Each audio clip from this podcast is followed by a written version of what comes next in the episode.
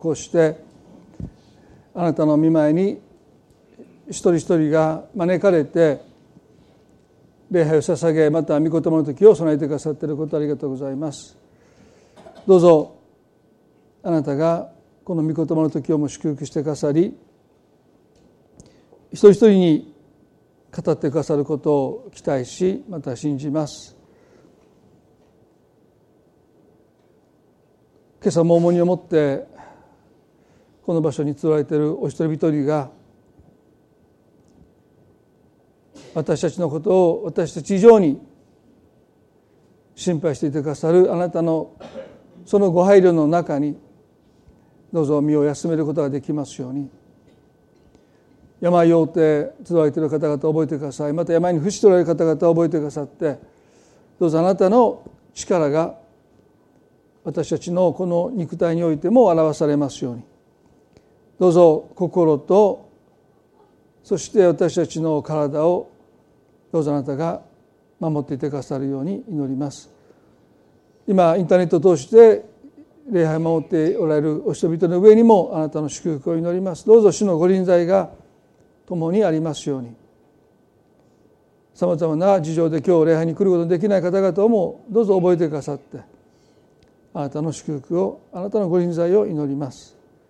今から礼拝として献金の時を持ちますが、捧げられるお人々にあなたがどうぞ祝福してください。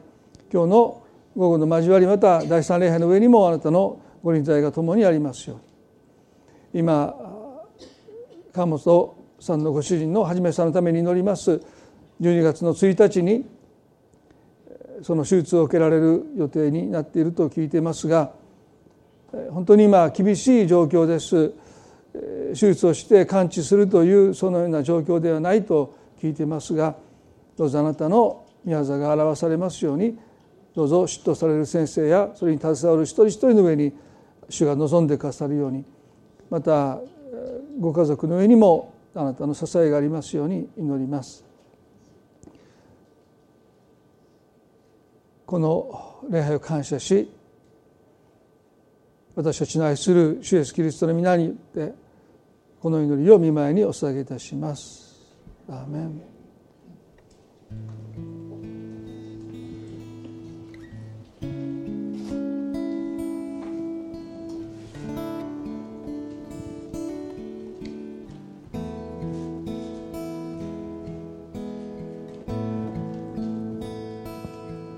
ないですよね。だからなんであんな童話を彼が何を伝えたかったのかっていうのをね、まあ私なりにあの解釈して、えー、まああの炎もちょうどクリスマスのね、あれは大晦日の話ですけども、まあでも重なってるかなと思うので、あの内容はぜひラジオを聞いていただいてですね、あの火曜日収録ですので、ぜひあの祈りに覚えていただいたらなと思います。であのずっとこの数ヶ月原稿からお話をしていまして、まあ、ようやく、えー、脱稿というかも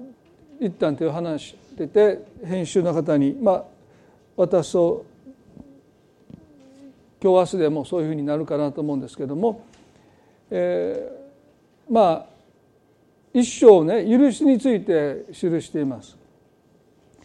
でこれはもう夫婦の関係だけじゃなくて、まあ、聖書のメッセージそのものが十字架の許しということが中心的なテーマですので、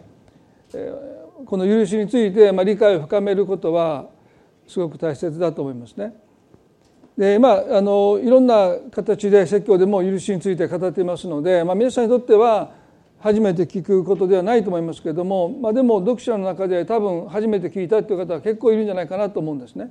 まあ、前の父なる旅の中でも許しについて書いてますけども、まあ、初めてそういうふうに聞きましたというお手紙をいただいてですね、あ、あの許しについてまだまだこう偏った受け止め方をしている方がいるんだな、もう本当にそれであの自由になりました、えー、慰められましたというお手紙を読んでですね、まあ、私自身もあのもう少し踏み込んで次の本では書きたいなというふうに願っていましたので、まあ、一生丸々用いて許しについて書いています。まあ、今日はそのエ ッ, エッセンスといいますか、まあ、短く要約したお話をしたいと思いますね。あの一章丸ごと話そうと思えば全然時間が足りませんので、えー、マタイのじゅうはち章に許しについてイエスが教えてくださった例え話で有名ないちまんタラントの負債のしもべの話が出てきますけれども、その例え話の前にペトロがこんなことをイエスに質問しました。マタイのじゅうはちのにじゅういちですね。主よ、兄弟が私に対して罪を犯した場合何度まで許すべきでしょうか、何度まででしょうかと言いました。まあもうこの箇所は何度もお話をしていますように、ペトロはね、何度まででしょうかと質問しながら自分で答えてる。まあ相当このななどというこの回数に彼が自信があったんでしょうね。ですから本来ならば質問して黙って聞いてるんですけども、まあ、質問していながら、まあ、念を押すかのようにですね、まあ、イエスに同意を求めてる。何度まででしょうかというこの言葉に相当彼は、まあ、自信があったんでしょう。まあ、それは彼自身がななどまで罪を許せるというふうに考えていたのかどうかは別問題ですね。当時のラビがさんどと言ってましたので、まあ、倍にしてひとつを足した数字をただ彼は言っただけだと思うんですね。いちにちに同じ人からななかいも罪を犯されてペテロは黙っていませんよ、ね、だからこれはもう彼自身が実践した数字ではないと思います、ね、で、そもそもこの問題、この質問が間違えているのはななどまででしょうかとその上限を聞いたことが、まあ、そもそも許しとは無関係な質問になっているわけですよね。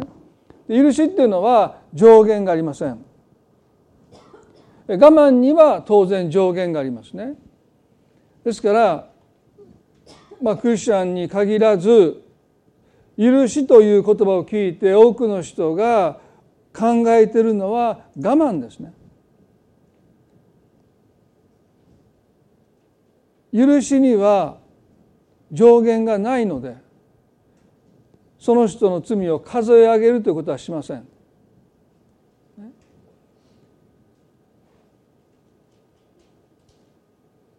時々ね、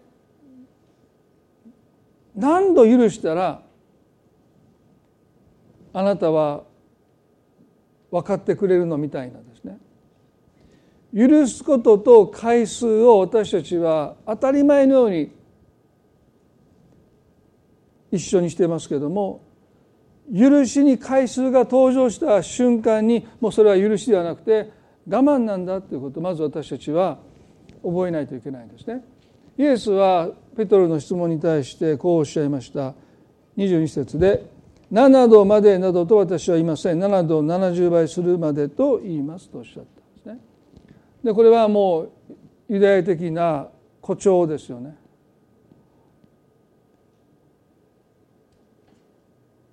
上限がないということをおっしゃった。そのことの中でイエスはあのいちまんタラントの負債のしもべにじゅうさん節から例え話を話されました。このことから天の御国は地上の王に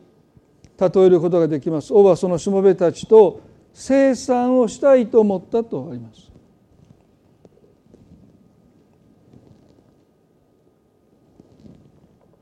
王はしもべたちに貸している金額をちゃんと清算したいと願ったと書いてますね。あやふやにしたくなかった。どれだけのお金を貸し付けているのかはっきりさせたいと王が願ったと書いています。このマタイのじゅうはち章のこの例え話は許しについて教える、ね、ということは許しに先行するのは借金の清算という考えです。すなわちいくらこの人に貸しているのか、その貸した金額を、ね、その人を呼んでその人の前できっちりと明らかにしていくということが許しには欠かせないということなんですね。でこれを聖書的な言葉で言うと罪を責めるってことなんです。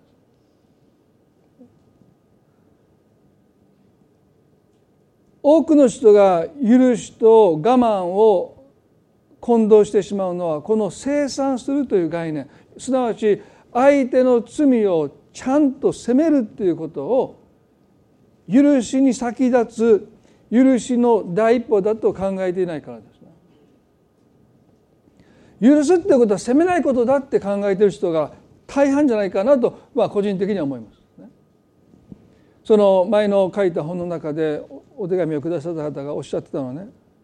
責めてもダメだって言われたので辛くて辛くて辛かった。でも先生が責めていいっておっしゃったので楽になりましたってねいいんですよってお返事しました、ね、罪を責めることと罪を裁くことは違います、ね、王は清算したいと思った。つまり清算というのはね、その人を持ってきてあなたの、ね、台帳でもいいですよね、まあ、何かね、えー、債権書でもいいですよね。それと自分が王が持っているものと付き合わせて一体いくら借金があるのかを明らかにしていくっていう作業がこの清算することですよね。ここで私のすごく尊敬する神学者がですね、まあ、その人の本は一冊も日本に訳されてないんですけども、こういうふうに言いました。許しとは誤った行動を特定の罪として認定し責めることだ。まあ、これは私が勝手に訳した言葉なんですけども、許しとは誤った行動を特定の罪として認定し責めることだ。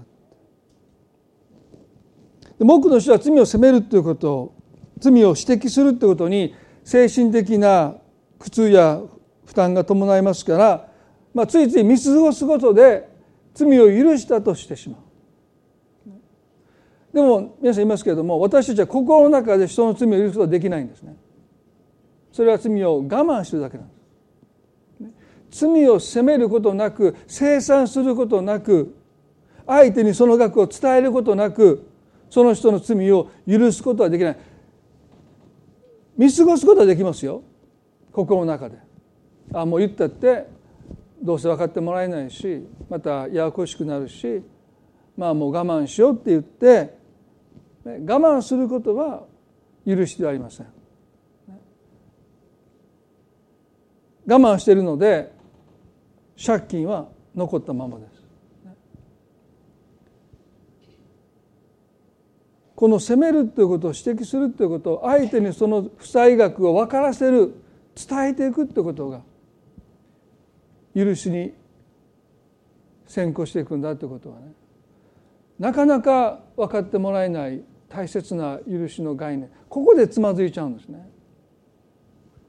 でもどうぞ皆さん、この王は清算したいと願ったって。許すためには避けて通れないのがこの清算していくということ、その負債額を相手に伝えていくということ、ね、あなたのしたことがどういうことなのかということを相手にちゃんと伝えていくという、この精神的な犠牲を払わない限り許しの愛を与えることはなかなかできない。本人は全く自分が何をしたか分からないで、私たちが心の中でその罪を許すということはできないんだということですね。見過ごすことはできますよ。でも罪は残りますね。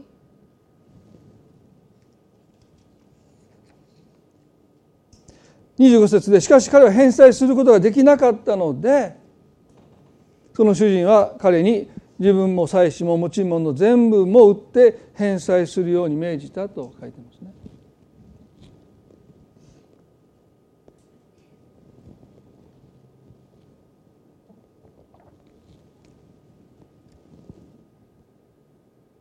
罪を清算していくときに償いを求めるというこの願いを持つことは健全ですね。罪を責めて償いを求めることは健全ですね。王は自分も妻子も持ち物全部処分して返済するようにと命じたと書いています。これは何度も言いますけど、許しの本質を教える例え話の中で王は清算し、そして返済を求めたんですね。私たちは人を許すときにここ、ここを通らないといけない。それもしないで許しますということはできない。清算して返済を求めた。自分も妻子も持ち物全部を売って返済するように命じたと、何かすごく厳しいことのように聞こえますけれども、当時はですね、当然の債権者の義務でした。借金を返せないこととお金を盗むことは基本的には同罪でした。今私たちの世界では同罪じゃないですよ。でも当時は借りたお金を返さないということは、お金を盗んだことと基本的には等しかったですね。ですから債務者の義務として盗んだお金を返さないといけないと同じようにですね、借りたお金は何があっても返していかないといけない。ですから身売りして自分も妻も子供も財産も全部処分して返済することは、まあ当然の義務だと考えられていたんですね。ですから王は当然のことを求めた。するべきことをちゃんとしなさいと言いました。まあこのろくせんおくといういちまんタラントはですね、現在の貨幣に換算するとろくせんおくぐらいだと言われていますけれども、まあ、個人の貸し付けとしてね、ろくせんおくってのはちょっと考えられないですね。ですからある聖書学者は、ある公金を王が託したお金を横領したんじゃないかっていう学者も、まあ、そうかもしれませんね。ろくせんおくですから。ですからそのお金をいつも横領して懐に入れて、まあ、ギャンブルしたりいろんなものにお金を使って、気がついたらまあろくせんおくに膨れ上がったんじゃないかなというふうに考えることもまあ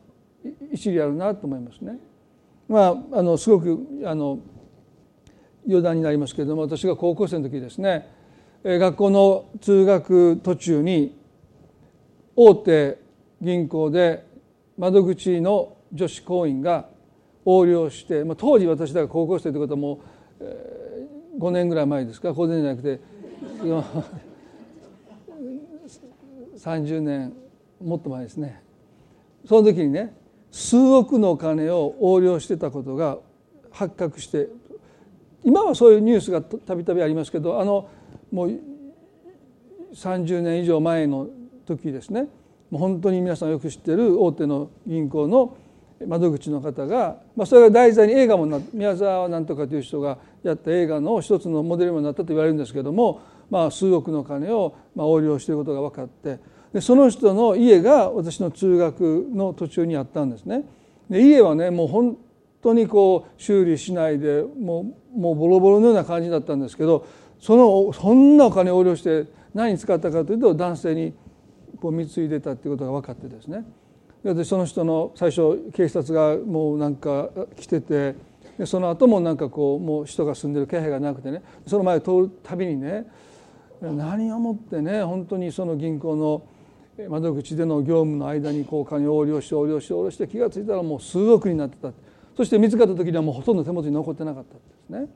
まあ、このろくせんおくの借金をした人ももしかして横領してたとするならば、この清算する時に返済できなかったというのは、それをどっかで貯金してたわけじゃなくてね、多分まあ使い果たして、まあ、この時点ではもうほとんど何もなかったんじゃないかなと、そんなふうにまあ想像できますよね。そして彼は返済できなかったので、次にこう言いました。それでこのしもべは主人の前にひれ伏して、どうかご猶予ください、そうすれば全部 お, 買い お, お払いいたしますと言った。王の前に身を投げ出していくという行為はね、憐れみにすがるという、ね、もうあなた次第ですという、ね、もう本当にもう身を投げ出すということはそういうことなんですね。ですから本当に王の憐れみに彼はもう煮るなり食うなりもうしてかさって、結構あなたの思いのままにっ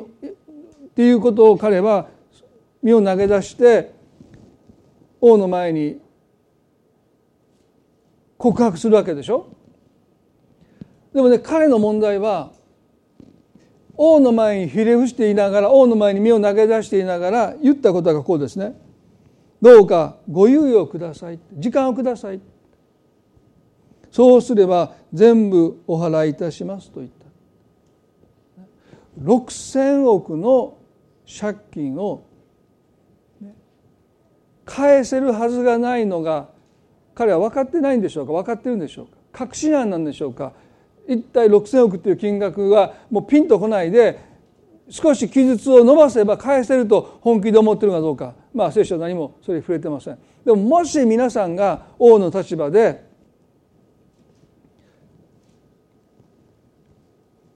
憐れみに身を投げ出しながら返せるはずのないことを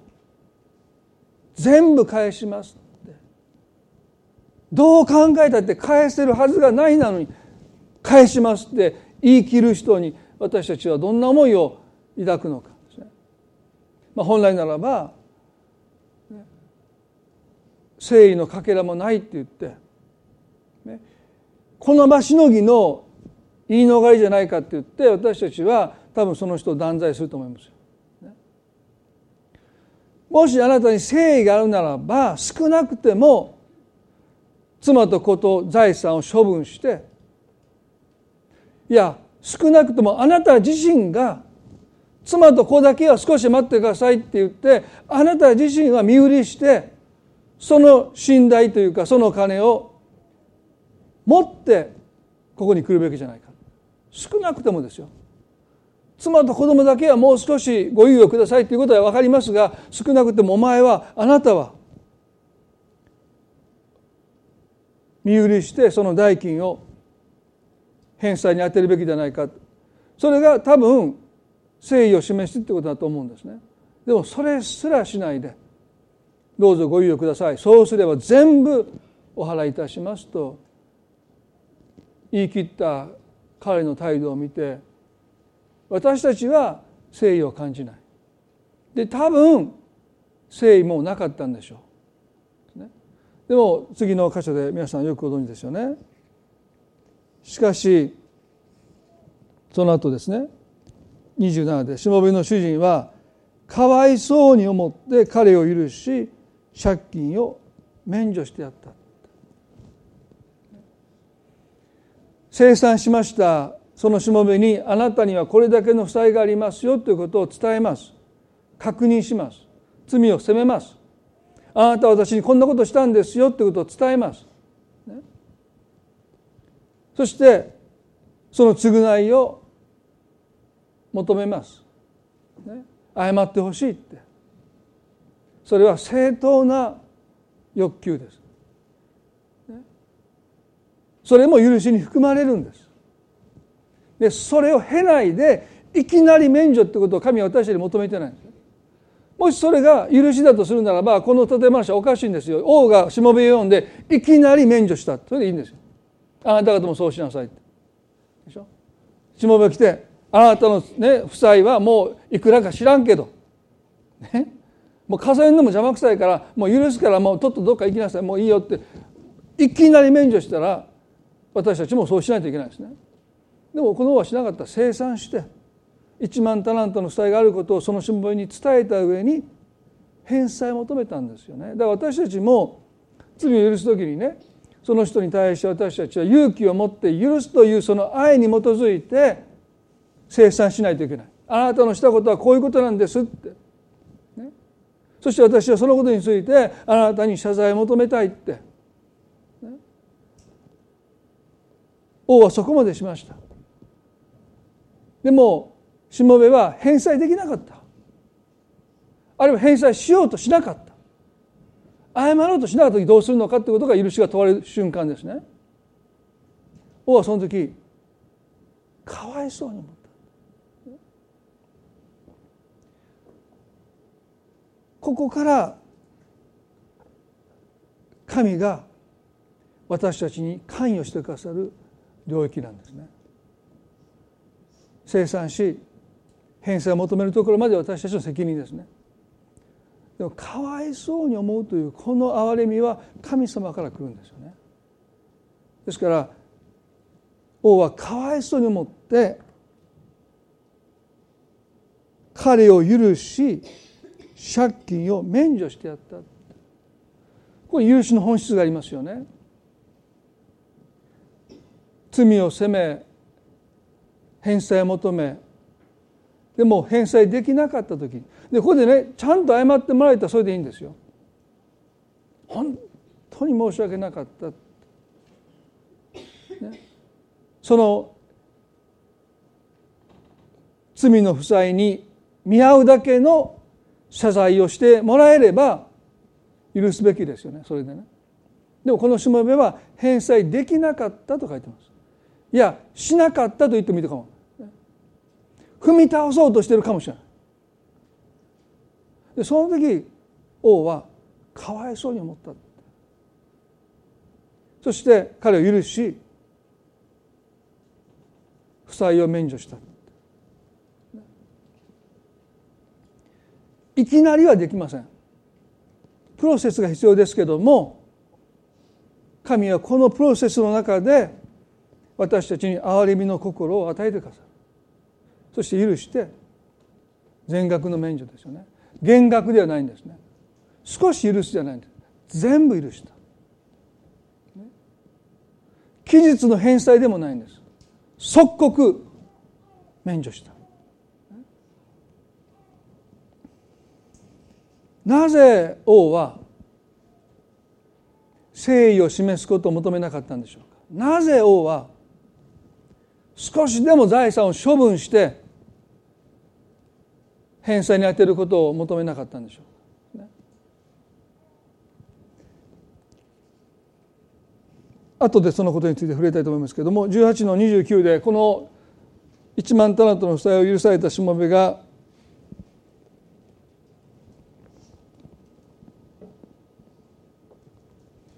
町でひゃくデナリの負債、ひゃくまんえんの借金を貸し付けている仲間のしもべを見つけて首を絞めて借金の返済を求めました。にじゅうきゅうせつで彼の仲間はひれ伏して、もう少し待ってくれ、そうしたら返すからと言って頼んだ。しかし彼は承知せず連れて行って借金を返すまで牢に投げ入れたと書いてますね。ひゃくデナリの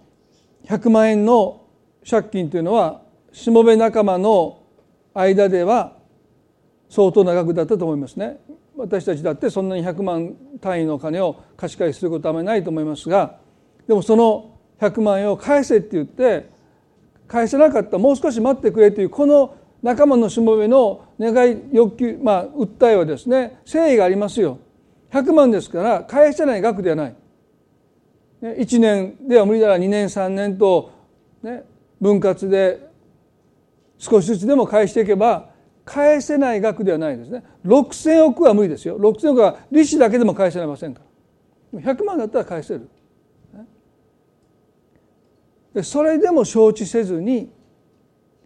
そのいちまんタラントの負債を免除されたしもべはひゃくデナリを貸し付けている仲間のしもべを牢に投げ込んだんだって。ある別のしもべがその一部始終を、まあ、言語ではね、ことを細かく王に報告したって書いてます、ね、王は非常に憤ってそのしもべを呼びつけて、そしてこう言いました。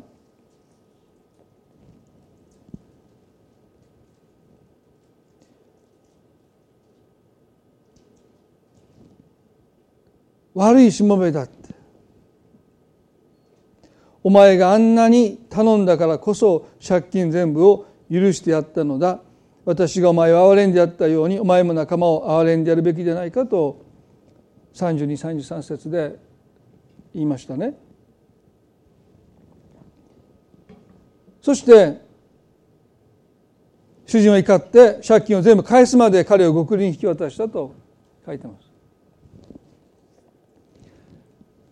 ここで王はこのしもべを呼びつけて悪いやつだって切り捨てます。で私この聖書の箇所ね、まあ、いろんなコメンタリーというか仲介書を読んだりして、あるいは説教を聞いて、そのこの王の怒り、相当怒ってますからね、この怒りっていうものが何を根拠に王は怒っているのかですね。こう言いましたよ。私がお前を憐れんでやったようにお前も仲間を憐れんでやるべきではないかというこの言葉だけを解釈するならば、道義的な責任を果たさなかったって言って怒ってるわけでしょ。あなたに私がしてあげたようにあなたも仲間にしてあげるべきだというこの怒りは、表面だけ読み取ると道義的な人としてすべきことをあなたはしなかったって言って怒ってる。でも王の怒りはその程度なんでしょうか。私があなたにしてあげたようになぜあなたは仲間にしないのかというその程度の道義的責任を、人としての責任を果たさなかったことに対して王は怒っているのかなって、いつも私はね、この箇所を読むためにそんなことでここまで悪いやつだって王がそのしもべを要はもう切り捨てて牢に投げ込むほどのことなのかなって。まあ、ほとんどの仲介者はそうだと言います。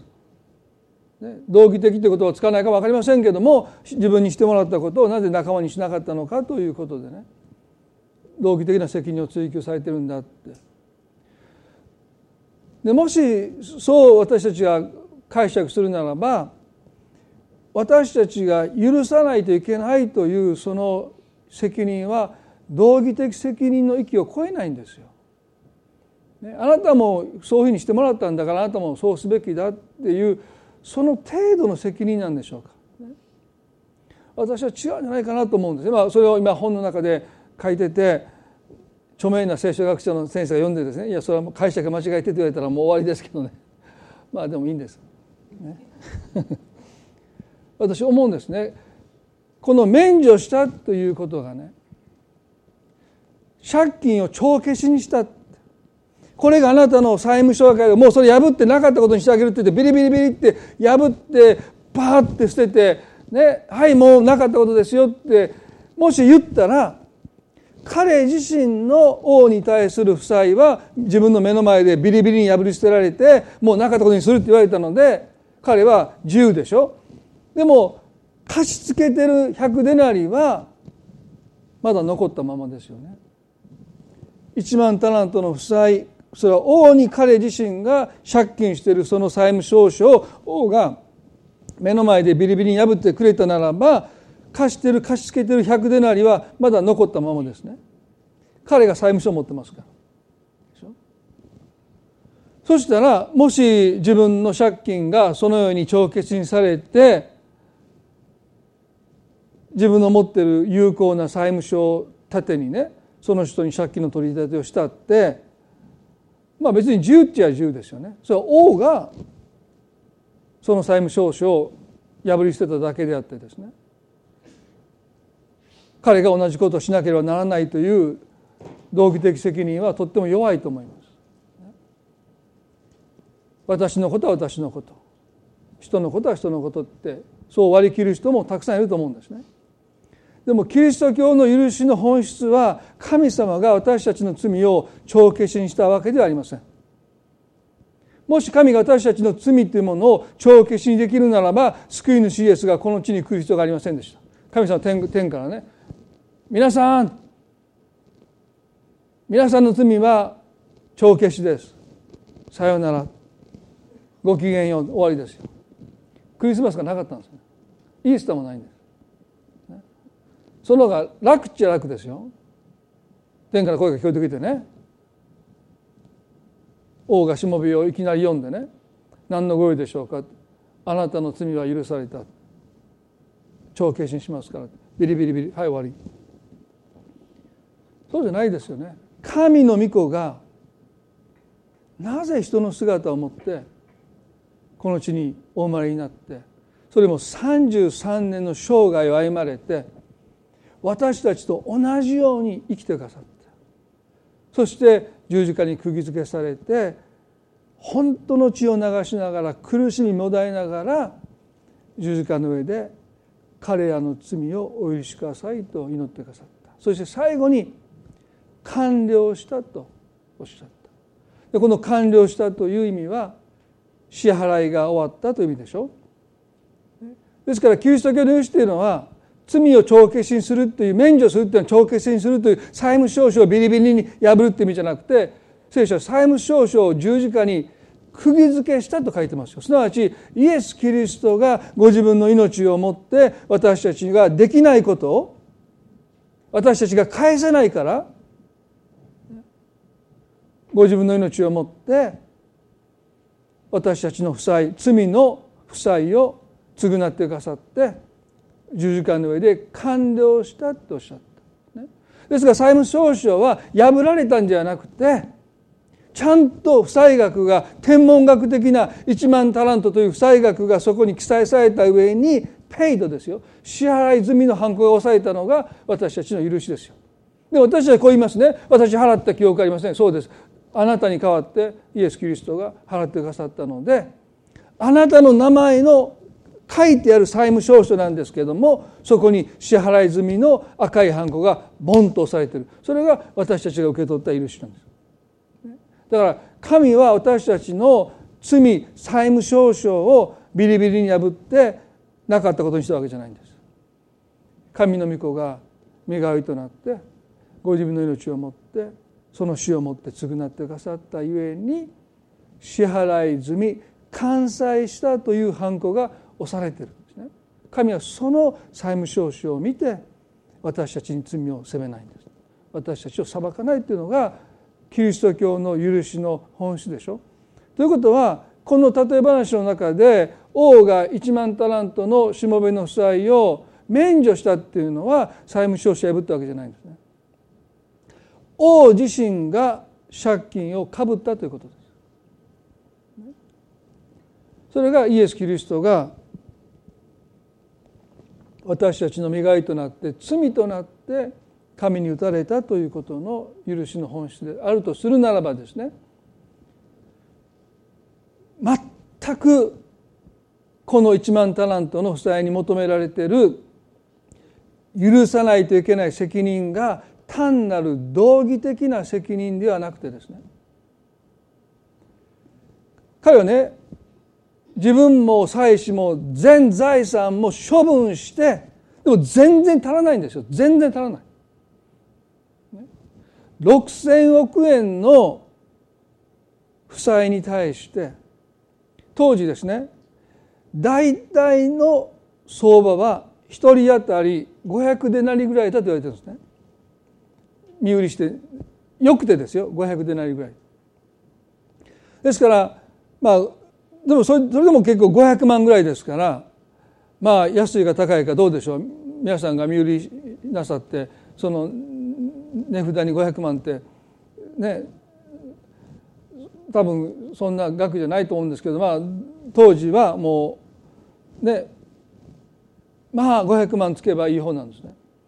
ということは単純に計算すると彼と妻と子供、まあ子供は何だか分かりませんけど、まあそれでももう大した額じゃないんですね。いちまんタラントなんてもう天文学的ですよね。いちタラントにも至らないでしょ。ですからどんなにかき集めたってたかが知れてます。でその時に彼の全財産には貸し付けてるひゃくデナリも含まれてます。当然ね、彼が持ってる債権書ですから、それも 含, ま含めてですよね。その債権書を今度債権者が変わるわけでしょ。自分の名前にが今度王の名前に書き換えられて、それも一つの財産として王はそれを受け取るわけですからね。ということは処分する全財産に彼がその仲間に貸しているひゃくデナリももちろん債権者が変わるという意味で王のものになるわけですよね。でそういう意味で王がかわいそうに思って彼を許し借金を免除した。それはほとんど足しにもならないその返済を基本的に王が全部かぶって彼が支払ったとしてくださるのが免除なんですね。ということは彼の持っていたいちまんタラントの債権書に彼の名前で払ったの王なんだけど、彼の名前で彼が払ったものとして支払い済みの判子をしてくださったのがこの例え話の免除じゃないかなと私は思います。でもしそうするならば、そのいちまんタラントの負債が完済されたものとしてみなされたこのしもべが出て行って仲間のしもべにひゃくデナリを取り立てることはにじゅうの取り立てですよね。それも含めて王に返したんですから。にもかかわらずまだ自分に債権書があるかのようにその仲間の首を絞めてひゃくデナリ返せっていうのは、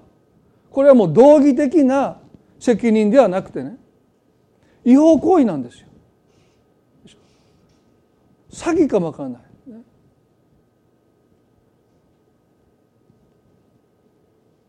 この悪いやつだっていうこの言葉にはですね、道義的な責任を果たさなかったという意味合いよりももっと強い怒りが込められていると思うんですね。それの核になる部分はですね、二重の取り立てということも違法行為として含まれますが、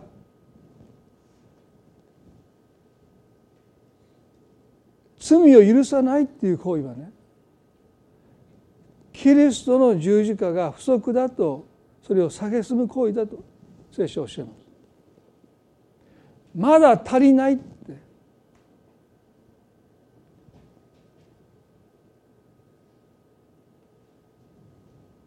イエスの十字架の償いの代価は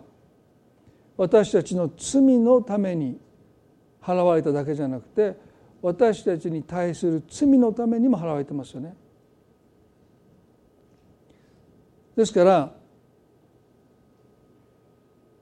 イエス様の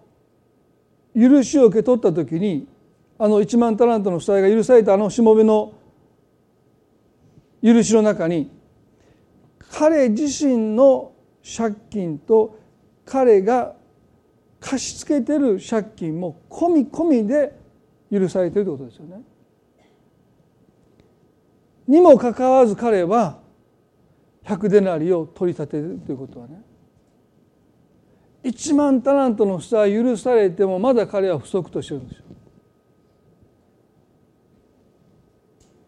イエス様の十字架は私たちの犯した罪を許すだけじゃなくて、私たちに対して犯された罪をも許すための代価としてすでに払われているんだ。ですから私たちが人を許さないときに何をしているかというと、イエス様あなたの十字架だけではまだ私は足りませんって言っていることに等しいんです。それじゃあ足らない、私の気持ちは納得しないって、あなたが十字架で死んだだけではこの人を許すその価値はまだないありませんって、そんなことを言ったつもりで言ってないんですよ。でも悪いやつだというこの言葉に込められた王の怒りは、私の御子イエスをあなたのために与えてもまだあなたは不足とするのか、まだ足りないって言って仲間のしもべからその借金をあなたを取り立てないといけないほど、私の息子イエスキリストの十字架の贖いの代価は足らないのか。罪を許さないときに私たちは神に向かってイエス様の十字架だけじゃ足りませんって、だから私たちは罪の負債を責め続けるわけでしょ。皆さんどうでしょうか。イエス・キリストの十字架の許しは、ペトロに向かってイエスがね、ななどのななじゅうばいだってなぜイエスがおっしゃったのか。それは人があなたに繰り返し繰り返し繰り返し罪を犯したとしても、私の十字架の償い、罪の許しはその罪を凌駕して不足になることがあるんでしょうか。あなたのために私が十字架で死ぬこの償いの代価がやがて足らなくなってくることがあるんだろうかという思いを込めて、ペトロにななどのななじゅうばいではないかっておっしゃってるんじゃないかなって。でも私たちはどっかで黒字から赤字に変わっていくんですよね。イエスはもうあなたの十字架は感謝ですけれども、もうそれじゃ足りませんって、その人からはもう借金の返済を取り立てていかないと、あなたがもう与えてくださった許しはそこをつきましたみたいなね、そんな風に私たちはどこかキリストの十字架を不足として、それじゃあもうやっていけませんって、そんな思いをどっかで持っていってしまうことに対して、王は悪いや、悪いやつだって怒りを向けてるんじゃないかな。ルカのにじゅうさんのさんじゅうよんで、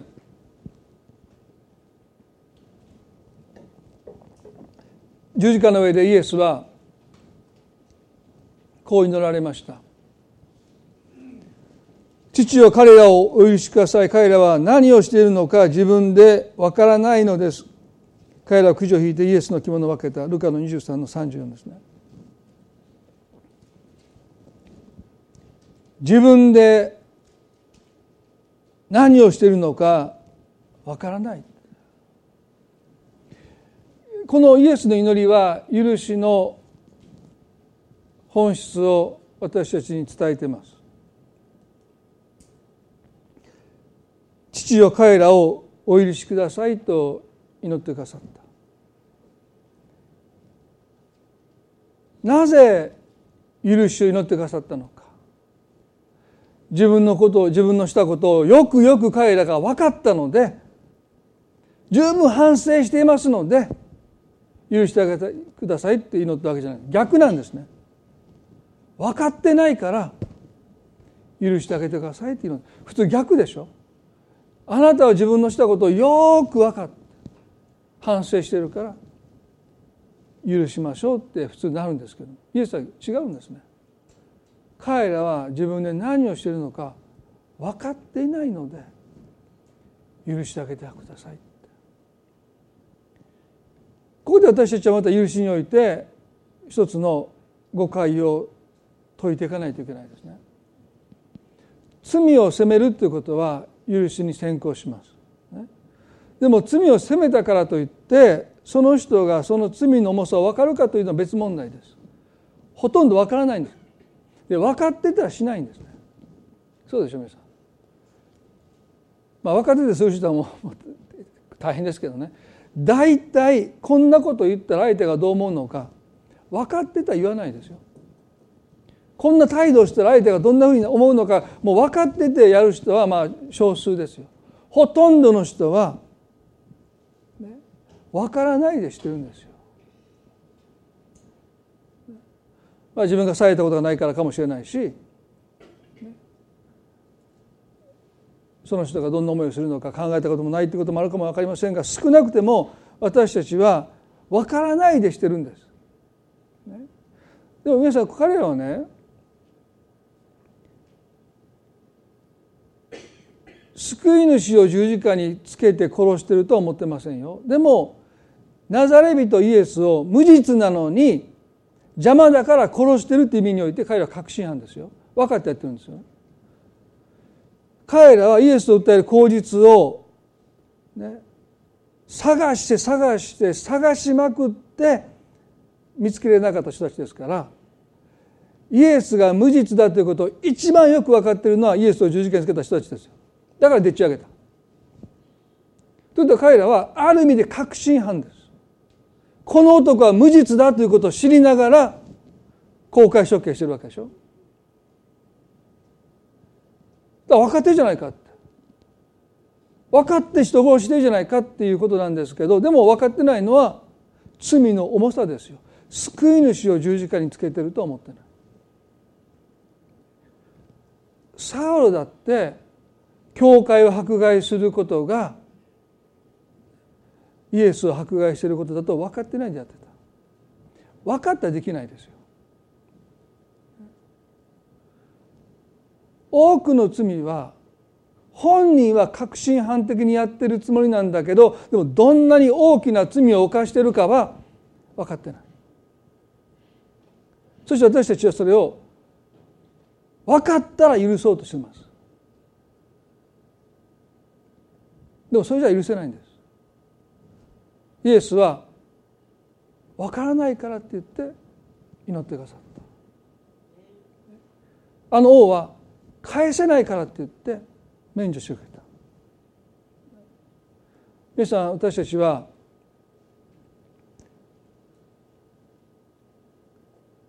イエスさんを信じたときね、自分のしてきた罪を一つ一つ神の前に言い表して罪を悔い改めたのかもしれませんし、ごめんなさいって一言だけで罪を悔い改めたか分かりませんが、はっきり申し上げてね、皆さんだって自分の罪が分かってないと思いますよ、ね、私たちが自分の罪の重さを知る唯一の方法はその代価を知ることでしょ。それはイエス・キリストがあなたのためにどうしても死ななければあなたを救えなかったというこの事実をね、私たちはほとんど分かってないんです。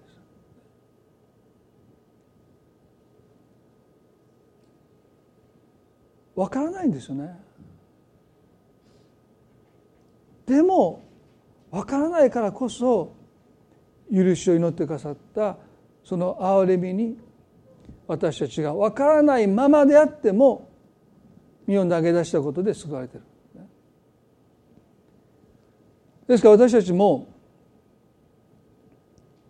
罪の許しを考えるときですね、罪を責めるけどもその人が分かるってことを求めたら許せないです。逆に罪を責めてその罪を理解しようとしなかったとしてもです、私がお前を憐れんでやったようにというこの言葉には誠意のかけらすら見せなかったお前を憐れんであったようにっていう意味でしょ。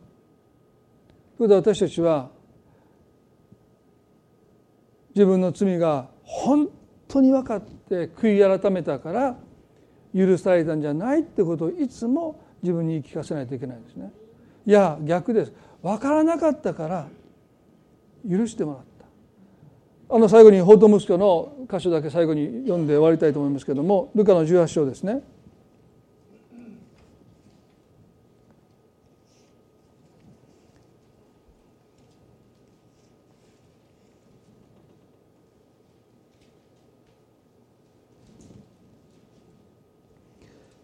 あ、ごめんなさい、ルカのじゅうご章のにじゅういち節で、彼はパンに窮して父のもとに帰ってくる決心をしたときに謝る練習をしました。この時点でもう彼の心はですね、まあもうちょっと疑ってしまいますよね。皆さんだってね、謝る人が壁に隠れて謝る練習をしているのを見てしまったらもう許す気になれないでしょ。もうやっぱりね、どうやって謝ったら一番誠意が伝わるかなって言って、あこうでもないああでもないって一人で謝る練習をしてるのを見たらもうその時点でね引いちゃいますよね。やっぱり言葉にならなくったってその人の気持ちが知りたいんであってですね。でここで彼はねこう言いました。お父さん、私は手に対して罪を犯し、またあなたの前に罪を犯しました。もう私はあなたの子と呼ばれる資格はありませんと言いました。まあ、この箇所からもういくつかのことをね本では書いてますけども、今日は一つ取り上げたいのはね、彼は自分の犯した罪によって何を失ったのかってここで言ってるのはね、子と呼ばれる資格がありませんと言いました。これが彼の自分の犯した罪の理解です。自分の犯した罪によって失ったもの、それが罪の重さをその人がどれだけ理解しているのかということですよね。で、ここで彼はもう子と呼ばれる資格がありませんと言いました。すなわち彼は自分の実の父に早く死ねって言って財産をまあ半分強引に分与してもらって、そして父の命に等しいその財産を風俗で使い果たした。そしてユダヤ人として育てられたその誇りをかなぐり捨てて、豚の世話をして、ね、そして糞尿にまみれた姿でのこのこと帰ってきたわけですよね。でそれに彼が自分の犯した数々の罪の重さを失ったもので理解しているという意味では、子と呼ばれる資格がない。それが彼の自分の犯した罪の理解ですね。その程度なんですよ。だから彼はね、雇い人にしてくださいって付け加えてる。資格ですから後で取り返してる。とりあえず雇い人にしてもらってちょっと頑張って、ね、誠意を示したらもう父は優しいからもうすぐその資格を私に返してくれるだろう、まあ、そんなどこか気持ちを抱いて帰ってきてるわけでしょ。でも彼が失ったのは子と呼ばれる資格なんてもんじゃないんですよ、ね、父が彼を受け入れます。そして本来裁きの場ですよね。家族会議、ね、まあ、嫌な言葉ですね。家族会議、家族みんな集めてこいつをどうするのかっていうね、真ん中に座らせてっていう裁きの場がなんと出刑の間に変わっちゃった。これは許しの力ですね。兄は納得しないですよ。兄が求めた裁きの場です。なんであいつはそこに座らせて裁かないんだって。でもこの時の父の答えがね、死んでいた息子が生き返ったと言いました。でこれは復活を意味しますよね。復活を意味します。でこの死んでいたものが生き返ったというこの父の言葉は、死んだも同然だったバカ息子が心を入れ替えて帰ってきたという意味じゃないんです。その程度じゃないんです。死んでいたっていうこの意味はですね、自分の父親に向かっておいお前早く死ねっていう息子はその言葉を発した瞬間にもう存在しないんですよ。そんな息子はそもそも最初から存在してなかったとみなされるっていうのが死んでいたという意味ですよね。でしょ？だから父はね、この息子を見てお前誰だっていうことなんですよ。死んだも同然だったら自分の息子ですよね。身を持ち崩して、ね、そして見た目はもう本当に面影もなかったかもしれませんけど、声を聞けば、近くに寄ってみれば面影が少し残ってて、ああ私の息子だって、ね、でも死んでいたっていうのはね、死んだも同然だって意味じゃなくて、そもそもお前なんて存在しなかった、ね、聖書がこの例えの中でひゃっぴきの羊の中でいっぴき亡くなったって、本来はひゃっぴきの羊の中でいっぴき亡くなるとそのいっぴきはどう見なされるかというと、そもそもいなかったと見なされる、ね、だ探しに行かないんですよ。だからイエスがいっぴきの羊を見つけるまで探し出すという言葉は聞いてた人たちにとってはね、それはもう全然非常識なんですね。きゅうじゅうきゅうひきを野に残してですよ、いなくなったいっぴきを人の子は探すために来たんだとおっしゃった。どうしてか、誰も探さないからですよ。迷い出た羊は羊の責任ですから、もうそもそも最初からいなかったものとしてカウントされる。要はきゅうじゅうきゅうひき連れて帰って良しとされる、ね、法と息子も同じなんですよね。父に向かって死ねお前っていうような息子はもうそもそもこの世に存在しなかった。だから聖書は罪人のことをね、失われた人っていうのはそういう意味です。失われた人、そもそももう存在しなかった。だから彼がね、故郷に帰ってた時に初めて自分が犯した罪によって失ったものの大きさを知るんです。だから彼は父に向かって雇い人してくださいって言わなかったんです。あなた誰だって世界ですよ。なんで私があなたを雇い人にしないといけないんだって。私はあなたのこと知らないし会ったこともないしという世界で存在してないんですから。そのことを彼は帰郷して罪によって失ったものの大きさを知ります。失われたもの、存在しなかったもの、だから雇い人にしてくださいなんて彼は言えなかった。でもね、彼が驚いたのはね、存在しないはずの自分のもとに父が走り寄ってくる姿ですよ。そして彼を抱きしめて、その父に抱きしめられた時初めて彼は生き返る経験をしますよね。初めて父の子として存在している自分を、その許しの愛の中で彼は受け取っていくんですよね。私たちもどのような中で私たちが神によって許されたのか、それはそもそも神は私たちにとって神は私たちを存在しないものとしてご覧になっている。何の義務もないし何の責任も神は私に負わない。それが罪を犯すことの代償なんです。あなたの身に何が起ころうと、もうあなたの存在は神にとって存在しない存在ですから、叫ぼうと泣こうと神はあなたを助ける義務もないし、あなたに近づいてくる義務もないんだけれども、ないのに走り寄ってきてあなたを抱きしめてくださった時にね、泣きに等しいという言葉はその通りなんですよ。泣きに等しかった。そのものが子とされているという、この恵みに預かっているということを思う時ですね。私たちが人を許すときに、その人に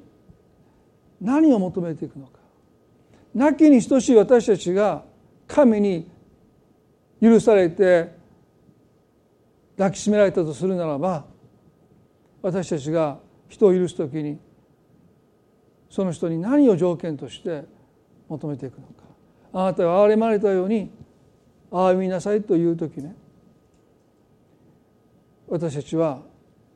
その言葉を重く受け止めていきたいですね。そして私たちがなきに等しいものが神の子として受け入れられているこの恵みが分かれば分かるほど、許しを与えることは私たちにとって苦痛じゃなくなっていくんですね。黒字ですから。与えても与えてもそれでも黒字ですから。イエス様の十字架は私にとってなな度のななじゅうばいどころじゃない。与えても与えてもそれでもあり余る許しの恵みを私たちに与えてくださっていることに、私たちが目が開かれていくことの必要性です。分からないで許された私たちの責任は少しずつでもいいから分かっていくことです。どれだけの罪を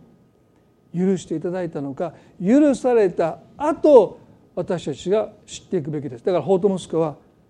分かって許されたんじゃないんですよ。分からなくて許されたんだけど、彼の責任は許された後どれだけの辛い思いを父にしてきたのか、どれだけ父は私を許してくれたのかということをしっかりと心に収めていくというのが許された人の責任です。それは許されるためじゃなくて許された者の責任です。私たちはね、ああ許されたんだ、そうじゃない、どれだけのことを許してくださったのかということを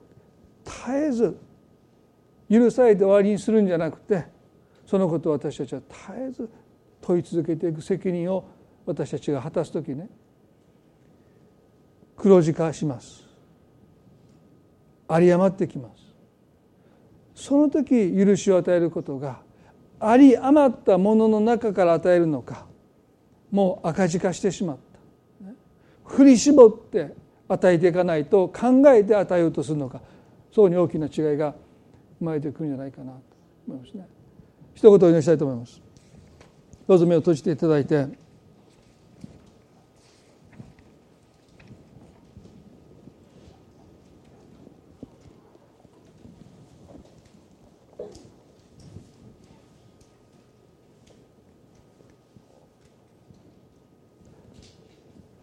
今朝私たち一人一人はいちまんタラントの負債が免除された。イエス様が身代わりに完済してくださったゆえに、完済したものとみなされている。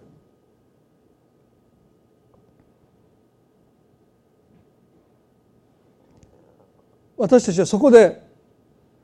満足してしまっている。でも私たちの責任は、許された者の責任は、その額を、その罪の重さを、許しの大きさを心に収めていくことです。どれだけのことを私がしたからといって許されたのか、どれだけの犠牲を神が払ってくださったのか、御子イエスの十字架の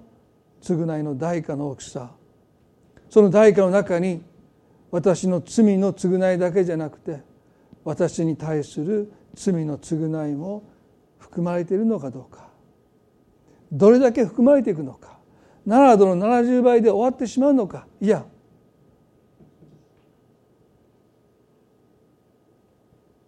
神の許しの代価は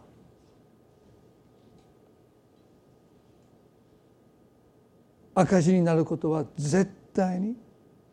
ありません。私たちの感情的に、気持ちの部分で赤字にはなります。どうして許さないといけないのかって。でもそれは言い換えれば、イエス様あなたの十字架はもう足りませんって、もう不足していますよって、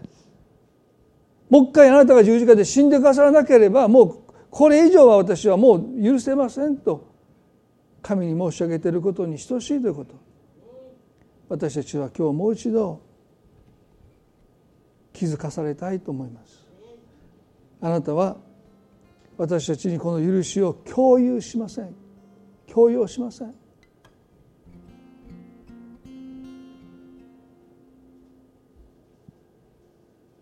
でもし私たちが許さないならば、この男の人は、悪いしもべは最終的には極利に引き渡された。私たちは許さない罪の虜になっていきます。その罪にいつまでも支配されて生きていきます。その罪よりも囚われて生きることで私たちが失う代償の方がはるかに多いと思います。確かにある人は本当に深く傷を負って生涯狂わされたという人もたくさんいます。小さな頃に親から虐待を受けて、あるいは犯罪に巻き込まれて、性的な罪によって人間不信に陥って人生で苦しんでいる人はたくさんいます。もう生きることが苦痛で、何度も死ぬことを考えて死のうとした人がたくさんいる人に向かって、私たちは許さないといけないとは言えません。あまりにも受けた傷が、罪の負債が大きすぎて。でも私たちは、たとえ現実がそうであっても、キリストの十字架の贖いは、その打たれた傷によって癒せない傷がないと信じます。時間がかかるかもしれませんが、許しこそが罪からの解放です。それ以外に罪から解放される道はありません。癒しが必要です。ですからどうしても傷のゆえに許せないその人に、あなたは必ず癒しを持って臨んでくださいます。あのヨセフはお兄さんたちが食料を買いに来た時に、お兄さんたちをどうしても許せませんでした。一番下の弟だけを引き取ろうとしていた。ヨセフだってそうです。私たちには癒される必要があるかもしれません。もし今日あなたの癒しがどうしても必要です、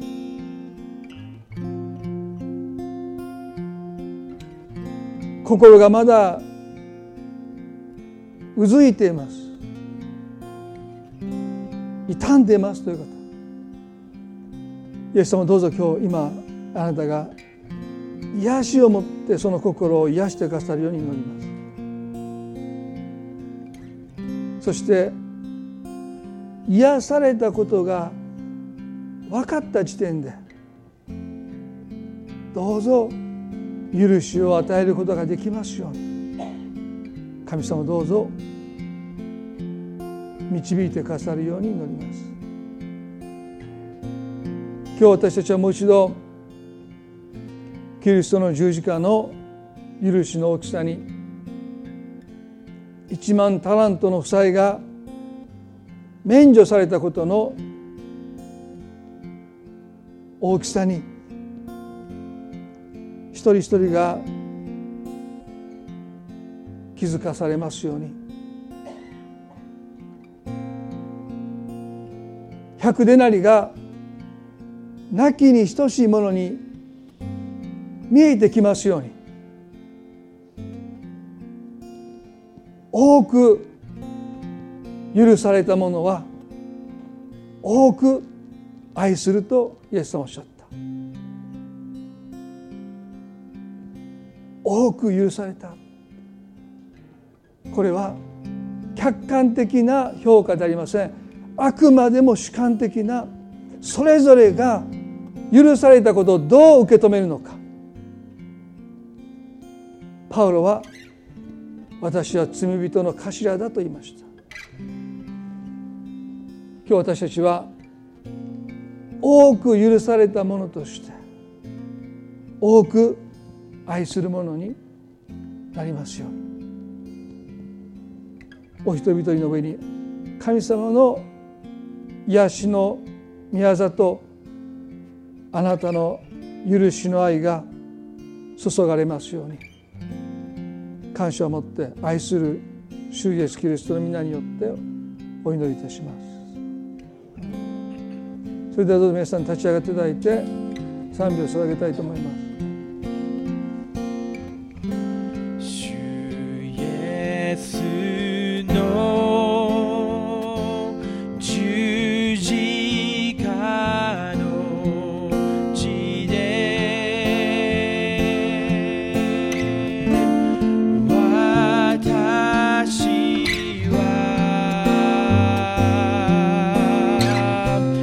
許され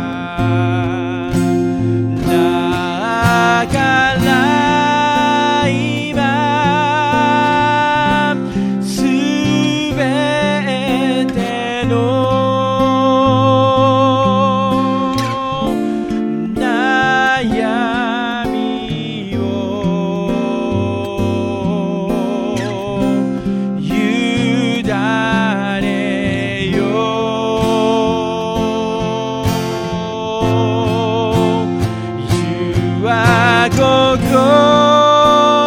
に平和を満たしてくださる主イエスの主イエス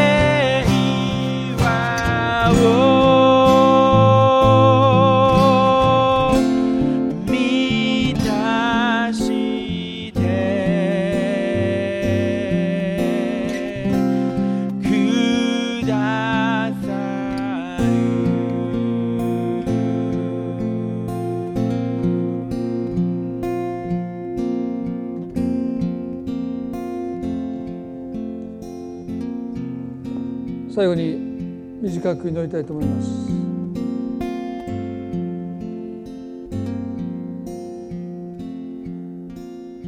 私たちの心の目が開かれて、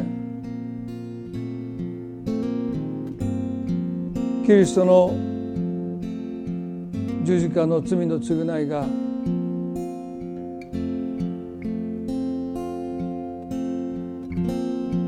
あり余るものであったと、あなたの中にその許しの愛があふれていること、日々許され続けていること、